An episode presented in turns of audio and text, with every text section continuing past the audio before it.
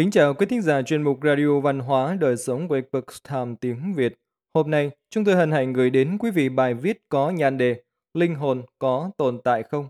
Bài viết của tác giả Leonardo Vitini do dịch giả Ngọc Anh và Tâm Phương chuyển ngữ. Mời quý vị cùng lắng nghe. Vào rạng sáng ngày 28 tháng 7 năm 1976, một trận động đất kinh hoàng nhất thế kỷ 20 và lớn thứ ba trong lịch sử đã làm rung chuyển Đường Sơn, Trung Quốc. Khoảng 1 phần 5 dân cư của thành phố đã thiệt mạng trong thảm họa và hàng nghìn người đã được cứu thoát khỏi bàn tay tử thần. Một cuộc khảo sát xã hội học được thực hiện với những người hồi sinh từ trạng thái cận kề cái chết để tìm hiểu về những gì họ đã trải qua vào thời điểm then chốt nhất trong cuộc đời. Thật ngạc nhiên, nhiều người cho hay trước ngưỡng cửa của cái chết, họ không hề cảm thấy đau đớn hay nuối tiếc, mà trái lại có một loại cảm giác rất hưng phấn. Như thể họ được giải thoát khỏi thân xác của mình. Một số nói rằng họ nhìn thấy một đường hầm ánh sáng và một số khác nhìn thấy những thể sinh mệnh khác.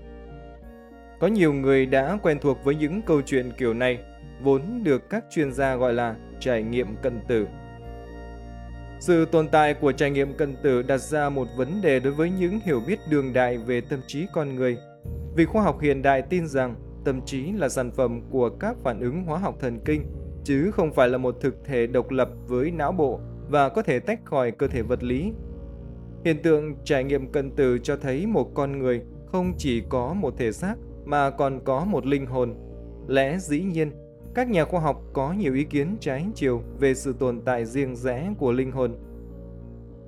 Bác sĩ y khoa Duncan McDougall ở Haverhill, Massachusetts đã thực hiện một nghiên cứu về vấn đề này vào năm 1907.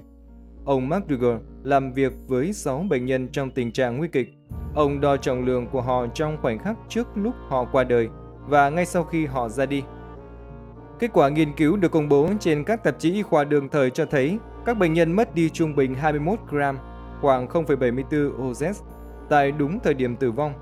Tiến sĩ Mark Dugan đã đi đến một kết luận rằng sự khác biệt này chính là trọng lượng của linh hồn con người. Sự kiện đầy hiếu kỳ đó đã gây tiếng vang lớn trong bộ phim năm 2003 có tên 21 grams. Ngày nay, người ta ít chú ý đến nghiên cứu này. Nó bị xem như một giai thoại không hơn không kém trong giới khoa học vì nhiều người dèm pha rằng sai số đo lường đó có thể là do một vài yếu tố khác gây ra. Tuy nhiên, cho đến nay vẫn chưa có ai thực hiện lại thí nghiệm này để xác nhận hay bác bỏ nó. Về bản chất, những người theo giàn hóa luận hoài nghi về sự tồn tại của một ý thức độc lập. Nhà khoa học Francis Crick, người đồng nhận giải Nobel với James Watson vào năm 1962, đã khám phá ra cấu trúc chuỗi xoắn kép của DNA có lẽ là đại diện đương đại nổi tiếng nhất cho quan điểm này. Trong một nghiên cứu lâu năm, giáo sư Crick khẳng định rằng tâm trí của chúng ta, một hoạt động của não bộ, có thể được giải thích bằng sự tương tác của các tế bào thần kinh và các tế bào khác và các phân tử liên kết với chúng. Tuy nhiên, một số nhà khoa học cho rằng giáo sư Crick bám víu vào một quan điểm cực đoan. Ông Michael Race, giáo sư tại Đại học London, người vừa là một linh mục, vừa là một nhà khoa học, cho rằng cũng giống như nói rằng thánh đường là một đống đá và thủy tinh. Điều đó đúng, nhưng lại quá đơn giản và nó không đi vào trọng tâm. Nghiên cứu đầy đủ nhất về trải nghiệm cân tử cho đến nay là do Pim Van Lomau và một nhóm bác sĩ Hà Lan thực hiện trên 344 bệnh nhân của 10 bệnh viện. Các bệnh nhân đã được cấp cứu hồi sức sau khi tim ngừng đập được đăng tải trên tờ Lancet vào năm 2001. Nghiên cứu trên cho thấy 62 bệnh nhân, chiếm khoảng 18%, có một số hồi ức về trải nghiệm cân tử. Trong khi 41 người trong số này được mô tả là đã có một trải nghiệm sâu sắc hoặc vô cùng sâu sắc. Một nửa trong số những người đã trải qua trải nghiệm cân từ cho biết họ nhận thức rõ ràng rằng mình đang chết đi, trong khi 56% nói rằng Họ đã trải qua những cảm xúc tích cực. 15 người, 24% cho biết họ đã trải nghiệm ở bên ngoài cơ thể, trong khi 31% trải nghiệm việc đi dọc theo một con đường hầm. 18 người trong số đó cho biết họ đã nhìn thấy cảnh tượng ở thiên giới. một phần ba trong số đó nói rằng họ gặp lại những người thân đã qua đời và 8 người khẳng định họ được nhìn lại toàn bộ cuộc đời mình. Giáo sư Van Lommel đã viết trong cuốn về sự tiếp diễn của ý thức chúng ta, About the Continuity of Our Consciousness như sau. Khái niệm đó cho đến nay vẫn chỉ là giả thuyết mà chưa hề được khoa học chứng minh rằng ý thức và ký ức chỉ tồn tại ở trong não bộ.